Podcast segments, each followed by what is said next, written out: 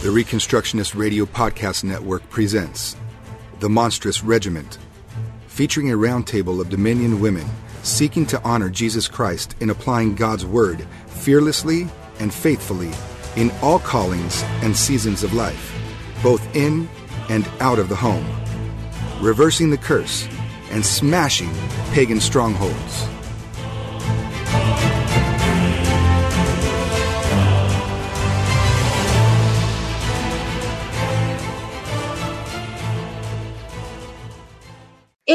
Adoption a biblical mandate? Is adoption a biblical mandate? I'm Tony Kolb with the Monstrous Regiment, and I'm going to be interviewing Dawn Haines. And um, Dawn, why don't you go ahead and just give us a little bit um, of your background? Yes, my name is Dawn Haines, and I'm 53 years old, soon to be 54, and I'm happily married to my husband for almost 29 years now. Wow. And, and when we um, we got married uh, in 1990, and we thought we would have three or four children, and um, God's providence was that we would go through infertility. And after going through infertility for a number of years, we um, ended up adopting two precious children miraculously, um, domestically, and then miraculously got pregnant with four children. And then after getting pregnant with four children, had two miscarriages, and we're like, oh my goodness, we and we couldn't end our family on two miscarriages, even though we had six children already. And so uh, we adopted a little boy from Guatemala. And then after that, um, the day that we left to get him, I found out I was pregnant with our fifth bio- biological daughter. And then after that, we were like, okay, we have eight kids. We're doing pretty well. And our oldest daughter prayed that we would consider adopting from China. And so we started praying about adopting from China and we adopted two little boys back to back. And then we came home with them from China. And then all the kids said we need to adopt the little one with Down syndrome and we need to go to Albania. And we found a little girl in the waiting child list and we brought her home. And then after that, everybody who had been at the orphanage, I took eight of our kids with us, all said we have to continue to adopt because there's a lot of kids. And they all said, How many, how old can you and dad be before you have to stop adopting? And I said, Well, we're not that old yet. I guess we can keep adopting. and so we adopted a little girl last year. And um, now we're in process to adopt. And she was from China. And we are adopting a little girl from Bulgaria and hoping to go meet her for the first time in April of this year. So we have 12 children and we're in the process for our 13th. Wow. Um, yes, how I actually um, know of you is through your son's video um, about the adoption of your daughter with Down syndrome, and um, th- which was absolutely amazing. And um, I, I I've gotten to know Connor a little bit and just think he's an amazing young man. Um, but then watching his video of your family um, you just became one of my heroes really truly i love the story um, so so you kind of already started to tell us that what started your adoption journey was the fact um, that you were infertile. Is that correct? That is correct. Yeah. Okay. And so um i'm i'm just curious That you obviously you have many children and everything. Do um what do what do you tell people who say oh well that's good for you. That's that's your calling and and I and we're really impressed with that. But we really couldn't we really couldn't handle that or we really don't want to look into that at this time. What what do you tell people? Well one of the things we say is that um, we're not called to anything but salvation. And when you look at scripture, if you Google the word called or, or look it up in any of your um, Bible commentaries, the word called is always used with in relation to our salvation and a relationship with Jesus Christ. Um, mm-hmm. And so I would look. I mean, just even before I got on the, um, this call tonight, it's like First Thessalonians two twelve and First Corinthians one nine. There's a whole bunch of verses about being called and called into fellowship with the Lord and He who calls us. And we are not called to adoption, um, nor is anyone called to a specific ministry. We're given different different gifts. That's very clear yes. in the Word, and we all have different gifts and different talents and different abilities. And God prepared good works for us in advance to do. But um, the word called um, is is is inappropriately used, I believe, and the scripture does command us to um, do something. It doesn't say specifically adoption, but God's heart, the Father's heart, is towards adoption without a doubt. Um, the Bible says that He sets the lonely in families, and He's the father to the fatherless, a defender of widows. He watches over the foreigner and sustains the fatherless and the widow. I mean, just verse after verse of His care and His love for the fatherless. And um, I was uh, there's a quote that I did not write down because I had screenshotted it. Um, I wasn't sure we were going to be videoing, so I thought I would have a chance to pull it up. But it's by Francis Chan, and maybe I can give it to you at some point. But um, he shares with it him in the quote about um, assume action. He goes, so many times we are looking for God to give us, uh, you know, clear should we adopt, should we not, or and mm-hmm. basically to all all Christian couples should assume adoption unless God says no and it's i really believe that there's a lot of wisdom and validity in that. And i think that if the church were to embrace that and people were to run towards that like assume that god wants you to you know have either foster care children in your home or adopted children in your home or taking in even unofficially you know being a mentor or um, someone who's caring for children who otherwise wouldn't have a place to be. Uh, i think that um, we would have a clearer understanding of the gospel because the more we uh, practice doing what the Father does in our lives, uh, yes.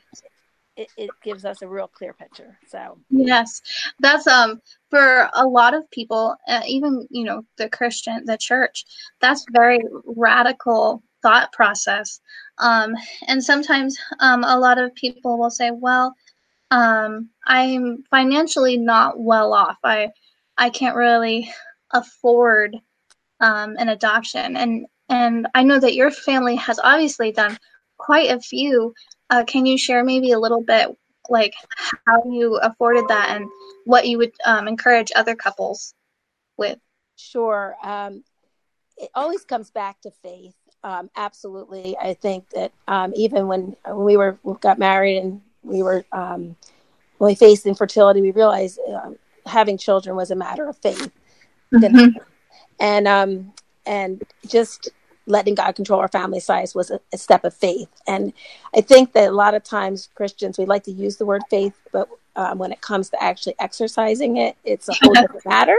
Yes. And so um, we've come to realize that, in you know, in Psalm 50 verse 10, it says that God owns a cattle on a thousand hills, and He owns it all. And so, if, if obviously we know His heart is towards the fatherless. We know that he loves the fatherless. He wants to set them in families. So why would he not provide for for us if we're willing to take that step of faith? And he has time and time again, without a doubt. Uh, he has been so incredibly faithful. Whether it's my husband coming home one day with a bonus check that he wasn't anticipating and putting on the counter and said, "Well, this is for the next adoption," or whether it's been um, talking about from friends of ours who went to um, the Ukraine to adopt two children at the same time. And when they left, they were needed ten thousand dollars more, and they didn't know where they were going to come up with it. And the wife went to go pick up these two little girls, and while she was there, they kept praying that Lord, the Lord would bless them with the money. And as they were there, um, the the, com- the the country said, "Oh, these kids, these two girls have accounts that we set up for them for caring for some of their medical needs, etc. And she had heard from other families that those accounts usually had about seven dollars and sixty two cents in them, like like nothing. And she's like, "Oh yeah, well, sure, we'll take the money, thinking I'll buy myself a, a drink or turn it around and give it to the orphanage for diapers or something." And yes, they, they turned around and handed her the the the, the money from the account. It was ten thousand dollars from the two accounts, and oh so their, their daughter's adoptions were paid for by these accounts that like for no for any unknown reason the country was giving them money to bring these girls home. So you know i think about the gold coin in the in the mouth of the fish when you know jesus said go you know down. You could pay the tax. It's right there. He has it all. We just need to ask. And so our last adoption we um, the last two adoptions we actually did a fundraiser called both hands which is amazing. One hand for the orphan one hand for the widow based on james 127 And the, the process is basically instead of running a 5K, you work on a widow's house and you get people to sponsor you to work on a widow's house. And the money that comes in, all the money that is donated is put towards the adoption, and all the expenses for the widow's house are from the um, local businesses that donate their time, their money for for free for free paint and whatever. And uh, we raised uh, forty two thousand dollars for our last adoption. We only needed thirty five thousand. So it was like the loaves and the fishes. We had 7,000 left over and we were able to turn around and give that money to another adoptive couple. So God, finances, if someone says finances are a problem, it's really faith. They need to go back and realize that their concern is not really about finances. It's really about trusting God and having the faith to believe that He will do what He says He will do. And that makes sense, right? When um, I'm just thinking of how we apply that in all sorts of different areas. We we obey first, and then God provides, and so it makes sense um, with adoption. I think people um, just have a lot of concerns because it's involving. It's such a huge step. It's such a, a, a something that's going to affect the rest of their lives and this child's life, and so um, they people do start to get uncomfortable thinking, well, I don't have all this money, but you are living proof that um, o- obedience has its rewards and God does provide. That's awesome. So, um, another um, thing, um, some people worry about how their biological children will adapt to having adopted siblings. Um, and I just wanted to ask you, how did your biological children uh, adapt, and um, how did they also participate in your adoptions? Yeah, I mean, we of course we started off with adoption, so our first two were adopted, and then we had four bios there in the middle, and then another adoption, another bio, um, etc. But um, our so that uh, our older kids were adopted, so our bio kids grew up with adopted siblings right from the beginning. Yeah. Uh, but honestly, they have they're the ones who run with it. Um, in fact, I could go upstairs and grab out four or five letters of, that our kids have written us um, over the years, whether it's you know with you know ten dollars tucked in with a note saying "Take a step of faith. We need to adopt this child," or whether it's a poster that was hung up um, around the house saying this child needs a family. When when are you and dad going to realize we need to move forward? Uh, um, the bottom line is is that we say that our kids are the ones that have driven our adoptions. Uh, we were very content with eight kids, and our older daughter Lauren was 16 at the time and was praying that we would consider going to China to adopt. And the question didn't become should we go; it became why wouldn't we go? Uh, basically, we have we have a home, I'm homeschooling, we have the resources medically, etc. Like it would be basically saw as being selfish not to. Mm-hmm. And when there's all these millions of children that need families, so uh, basically, we our kids have really been the ones that have said, you know, you have our blessing, and we've said, well, this may mean that someday you will have to care for, uh, you know, a sibling that has special need um, when you're an adult, and when we were looking at adopting Kiera, my husband was very nervous about adopting a little girl with Down syndrome. And he said to Emily at the time, I think she was maybe, I don't remember, 12 or whatever. And he says, you know, what are you going to do like when you get married? And what if your, you know, spouse isn't in an agreement? And she looked at him and she said, I'm a born again Christian. I love Jesus with all my heart. And she said, I would never marry someone who wouldn't let one of my siblings move in because they have special needs. And she said, so you're, crazy to think that I would even marry someone who wouldn't have be have the same heart that I have towards my siblings. And so it it has been our kids who have driven the adoption. In fact, people say, well, it's not really fair. You're robbing your kids of time and attention and there's less dates and less time to do things, you know. And mm-hmm. our kids will say that they would not, even on the hard days, would not trade in their adoptive siblings. Um, because they're the ones who have advocated to bring them here. well, yeah, that was going to be my my other question um, because we you do have some you know many children according to our culture, and um, I I just wondered have people ever approached you um, about your family size or criticized you for your family size? Yeah, basically, our family size has been really um, has been an, an intriguing conversation starter for most um, un- non-believers. They really are like kind of they think of you as like um, a, they call me a saint, and I go back and say, yeah, I am a saint, but because I'm a, I'm a, I have a relationship with Jesus Christ, not the way you put me as a saint because you think I have all these kids and I've done a heroic deed. Um, so try to use that as a, as a springboard for conversation with the gospel. Um, and they, having many adopted kids has given us great opportunities. We have um, Connor, who you mentioned earlier, made um, these gospel track cards that share the gospel. There's a picture of our adopted kids on the front, or what each kid has their own card, and with them on the front, with a, basically the gospel message on the back. And it's just a great opportunity to get the gospel into people's hands because people will not turn down a card with a photo of a child on it, especially when my kids like to give out their own photo cards. So I'll hand a, a card to someone, and then someone has the gospel and you don't you know when you don't have an opportunity to share it. So it our family size has been nothing but a blessing um, especially with non-christians. I think the most criticism we get is from the church. Um, we happen to be going to a church right now that has larger families so we don't get that necessarily from where we are now. But i think in general the church is the one that is um, does not see children. Again it's a step of faith because it's it's uh, they don't see, you know, when Jesus said, you know, call the little children unto himself and um, blessed is a man whose quiver is full of them. Uh, it's just those are the verses that I think Christians tend to forget. And I think it makes them uncomfortable because when you when you become radically obedient to the Lord in the area of letting him control your family size and then radically obedient and adopting and radically obedient we're taking my mom in this year um, as a widow, and we're building an addition onto our house.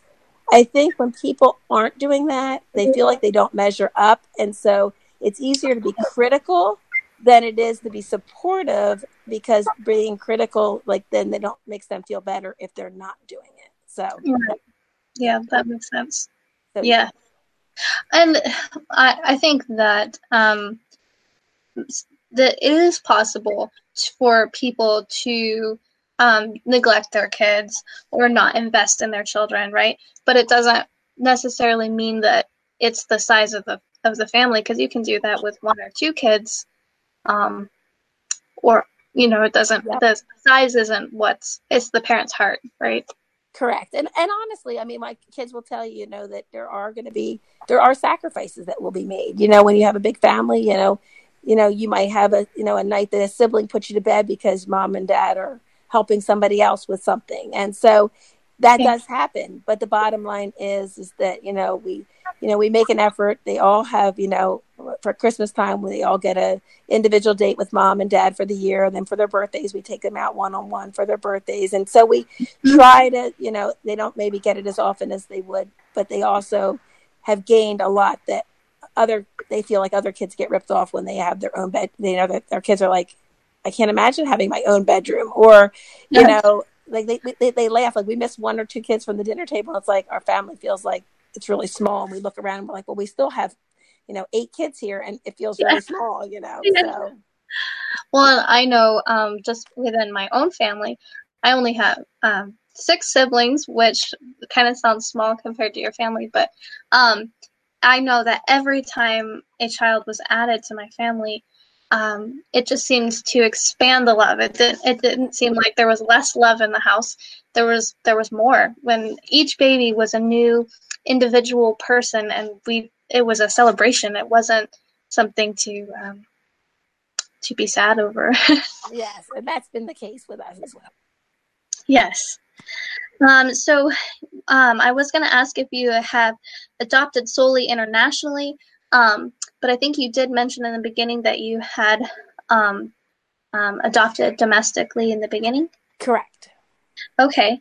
Um, are there any cautions that you would give with international adoption? Any warnings or yeah, basically with international adoption, I think, I mean, m- most of the countries that you can adopt from now, I mean, a large majority are Hague countries. And the Hague, um, there it, it protects the children. Um, I, I'm not saying it's foolproof because I don't think anything governmental is foolproof, but mm-hmm. I think that there it does have more safeguards attached when there are more um, requirements and um, you know making sure that a child truly has been abandoned making sure that every effort's been made to try to find a child's parents etc so i think that there's a lot more safeguards in place with countries that are uh, participating in, at the hague although there are some countries right now that you can adopt from that aren't hague accredited which puts doesn't mean that they're you know there aren't legitimate and i think that there's a lot of legitimate adoptions that happen there but i think that children can be trafficked um, yeah. where children are not i think that's one of the reasons that guatemala closed down um, it was I, I, I mean you know speculation is that you know there were children that were being you know bought so to speak, uh, and and and trafficked out. Not not not necessarily all of them, or you know even a large majority of them, but I think if it was happening even just to a few. Okay. Um, but you know, unfortunately, when that happens, then you know everybody misses out, and then there's orphanages are too crowded, and kids are struggling, and there's abuse, and so um, they maybe are being spared being trafficked, but now they're they're in they have a different set of problems that they're facing. Right. So it's not it's not it hasn't been a fix. Let's put it that way. So I so think you, the biggest thing, yeah, looking at I would definitely recommend um, doing your research, finding out which you know what the countries you know and where how they're finding their children. Um, you know how the children come to them, and especially if you you know were to find a child that's you know quote unquote one year old healthy child somewhere my antenna would go up that that would be a child that would be likely, you know, have been trafficked in some sort of way um, because okay. most of the kids are um, special needs at this point for international adoption. Oh, okay. And so you would look to see if that country was, you said Hague, H A G U E. Oh, okay. And um, then also, I'm assuming that you also work with uh, kind of a middleman, like a um, an agency that helps you find these kids. Is that true? That is true. Yep. And if you, we worked with um, uh, different agencies over the, but um, we've been we've worked with uh, we're on we've been working with three different Christian agencies over the different adoptions we've done, and there are wonderful Christian agencies out there that are definitely advocating to you know find families for kiddos and um, that are really concerned about the welfare of children and not yeah. just placing them for adoption, but also, you know, helping them stay in their country of origin if they can, advocating for them to be able to be adopted in country, as well as uh, setting up foster care type situations for these children. So they're, you know, long term care for children, whether it's adoption or just even if they want to stay in country. Mm-hmm. Okay, and the, and does that make it um, maybe more safe too to make sure that your adoption's ethical, having that middle person? Yes, and I think that I mean even with even with mid, a middle person, I think some of the adoptions from some of the countries that weren't Hague affiliated, I don't think anybody had any idea that kids were maybe being trafficked. I think people thought these were legitimate orphans. Um, right. I think looking back in hindsight, you know, it's like, oh wow, that does make sense. But you know, I think people had the best interests in in mind. Um, I think there were people that the people that knew what they were doing kept the people, the other people, in the dark, so to speak. And I think that you know that could still happen, but I think it happens much less frequently, and especially when you have, you know, you know, in China, all the children that come, you know, to an orphanage have been abandoned um, on the street. Um, have been found. They all have a finding place. They all have their photograph photographed and put into the newspaper, um, mm-hmm. looking for them. Like, you know, if anybody knows the whereabouts of the parents of this said child that was found on the corner of such and such, such and such, you know, so they will, you know, try to recruit the parents that way. Most of those children have been placed, you know, in a prominent spot because the parents don't, you know, want any harm to come to them and they realize that they you know, with the one child policy, et cetera, they aren't able to um, adopt. Um, uh, raise those child so they realize that the child's better child's better interest to be adopted because then they know the child will get the medical care etc that they need so yes. Uh, yeah so and it is true. Uh, you were talking about how um, many international adoptions, the children um, are handicapped in some way.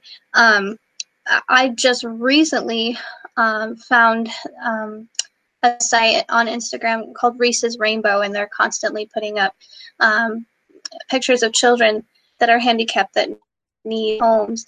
And I didn't realize that there are so many children out there that are and and not they're handicapped but they, they'll time out and they're put in institutions where often they can't get the medical um, treatment that they need and some sometimes they even die in those institutions. And i think i think a lot of us don't here in america we're so sheltered you know we're in our happy bubble. We don't even realize um, the huge need that's out there. That is true. And honestly the um, having gone um, taking the kids with us to albania um, which you saw in that movie grafted that connor created uh, taking the kids there and having them live in Albania for almost seven weeks and get to go to the orphanage every day. And um, they were so excited because at first they were allowed to go in and hold the babies and give you know give them their bottles. And then one day the um, the head nun of the orphanage said, "No more going in and feeding the babies." And my children were looked at her like, "Why?" And she's like, too much time in the arms, they become spoiled. And she said, and when you leave, then no one can hold them and then they cry. So they have to learn to cry and learn that they cannot be cared for when they want to be cared for and they they outgrow it then they can join the, the other children and it was wow. very hard to hear and my kids just sobbed we're like every kid needs to be you know loved and nurtured and held and they would just put the babies behind closed doors with their bottles propped with a you know a stuffed animal, and if the bottle slipped out of their mouth, so be it. And it just broke our hearts because we would be there at the orphanage just hearing babies behind the door sobbing. And they had an older girl that was not older, she was only six, but she was blind. And they would put her to bed at like four or five, between four and five in the afternoon. And they would put her in the furthest room from all the other children because she was noisy. And she would just be in her room rocking back and forth in her crib or banging on her on her crib. And a couple of nights I would sneak back there and just sing her a song or just smooth her arm. And but I'm like that's just like one little glimpse of a time that I can help this poor child that needs a mom and a dad that needs someone to be there 24/7 and care for them. And so having been in these orphanages and like it sometimes it's not a lack of love; it's a lack of staff. It's a lack of ability for them to minister to their needs, um, and it's unfortunately these children, you know, need families and until the church wakes up from its slumber and from its self-indulgence and from its fear and all the other things that are preventing people from running i said we as Christians, if we're really Christians, and that's my concern, I'm like, if we're really Christians, then we there should be a list of Christian families waiting for the next child that doesn't have a home, rather mm-hmm. than millions of children waiting for families to step forward, while millions of people call themselves Christians and you know aren't running. I mean, they should be running. And one of my favorite videos, and I can maybe give you the link that you could put on to your site, but it's uh, by, um, it's called Depraved Indifference. And it's um, by uh, um, Eric and Leslie Ludy uh, out of um, um, their ministry. But it is unbelievable because it gives you the focus of that child is God's child, and we should be running to them to rescue them and care for them and minister to them and there shouldn't be, you know, we shouldn't have children that, you know, if people aren't adopting the healthy ish ones, then no one's going to be running to get the ones that are really struggling. Right. Yeah. Yeah. You're you're absolutely right. And and you base that belief off of the Bible, right? Like James 127 you were oh. mentioning. Yes. Yes, where it's talking about that we're literally commanded to take care of the widows and the fatherless, and that. And I think you're right. I think we we are blind and apathetic to to that commandment. Um. Um. Is there anything um that you wish you had known beforehand um, is look you know hindsight is sometimes really is there anything that you could share with us that um, for those of us who are looking into adoption um, maybe some advice? Yeah really um, i don't i think when we first started adopting obviously we, we were doing it to grow our family and there's nothing wrong with that for people that go through infertility. I mean um, that you know it's a way to grow your family it's a way to have children because god has created us you know to procreate to nurture to have children. And um, so that's wonderful. But i think that in my mind you know we got our daughter she was seven hours old and our son was seven days old. And in my mind i was like well just love you know just lots of love and you know the fear and admonition of the lord and just um, train them up in the way they should go.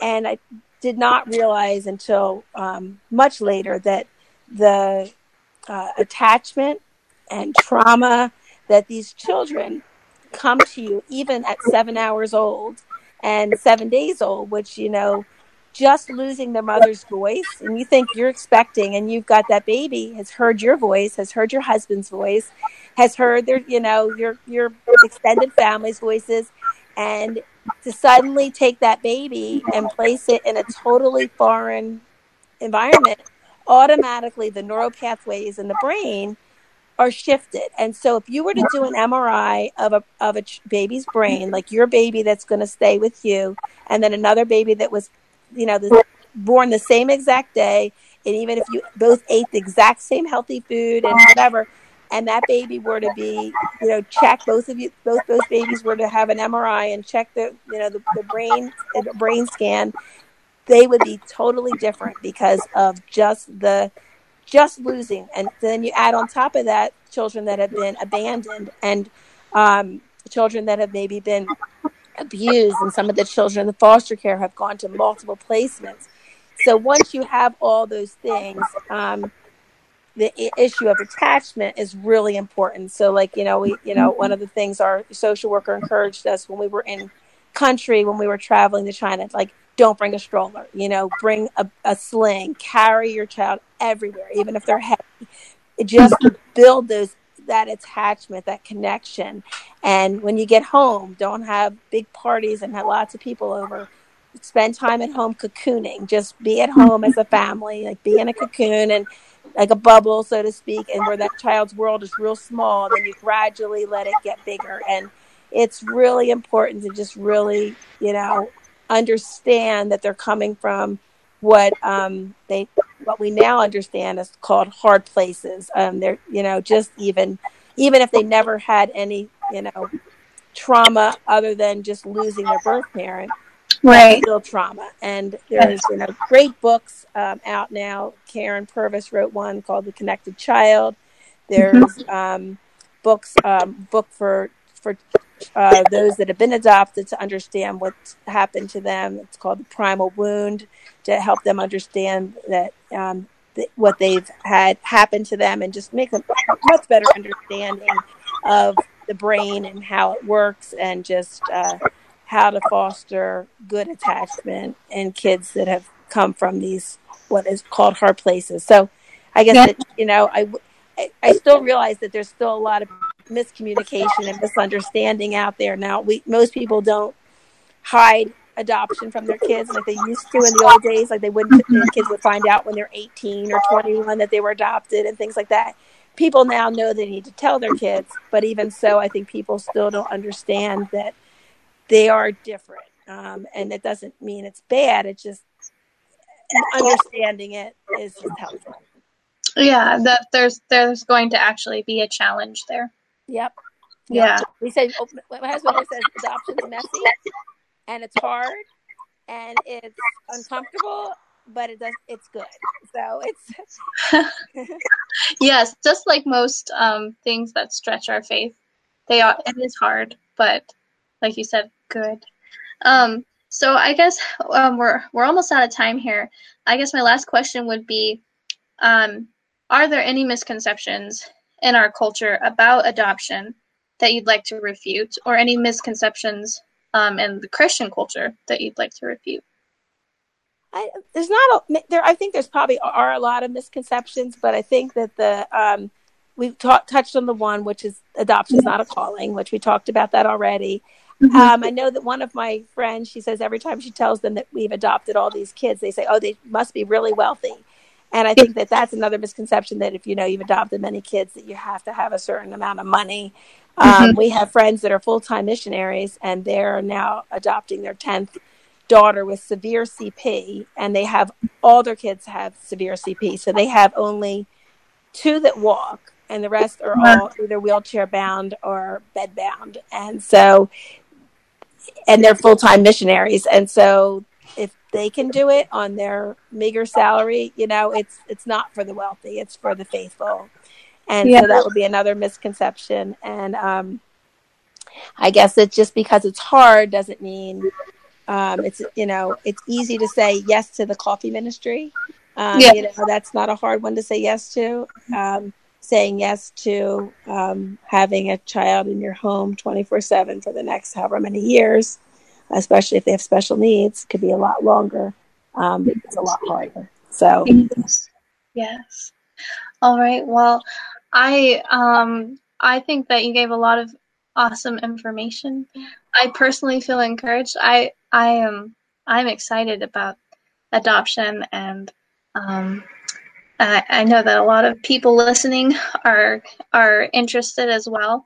Um, I guess um, maybe one last question: um, Where would you encourage us uh, to start?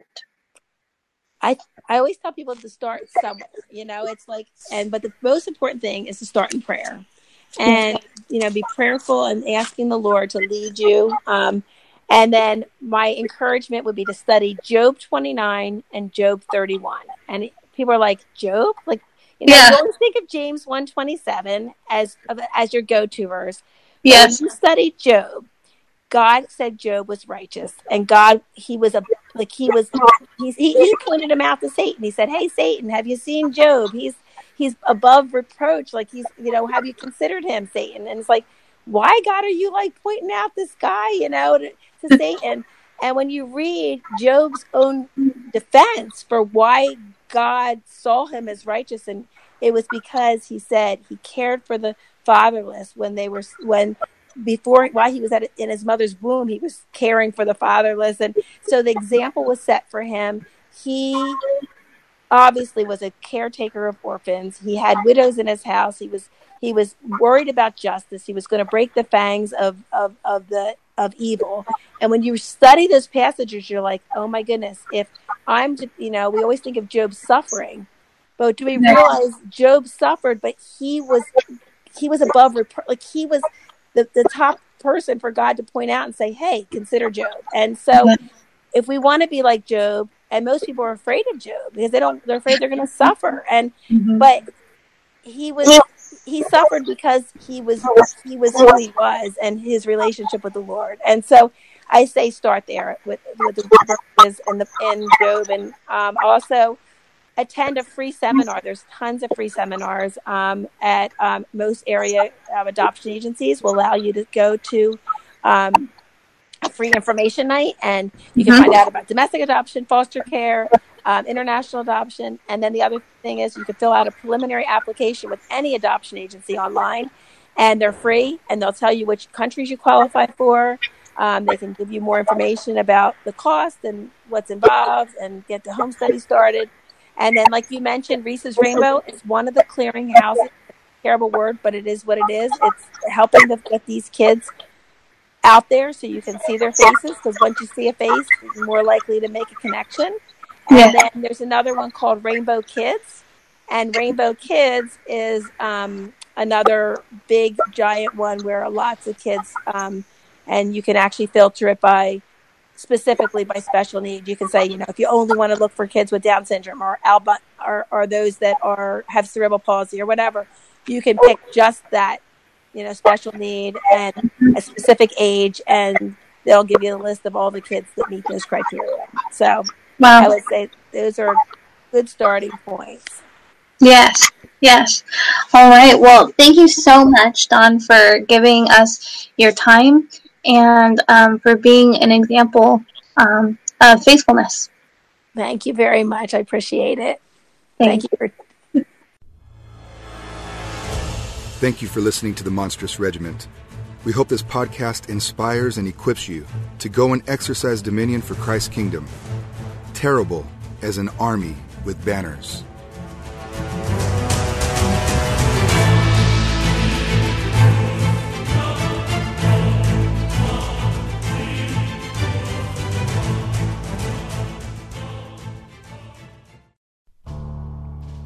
Reconstructionist Radio Podcast Network brings to you a complete lineup of podcasts where you will hear practical and tactical theology.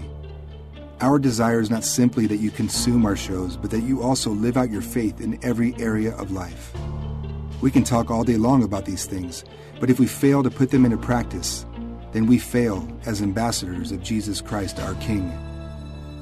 Subscribe now to your favorite Reconstructionist Radio Podcast Network shows or you can subscribe to the Reconstructionist Radio Master Feed, where all of the content we produce, including the audiobooks and audio articles, will pop up as soon as they are available.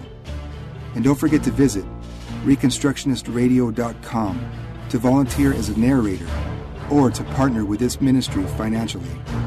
May the Holy Spirit stir you into action for Christ and His kingdom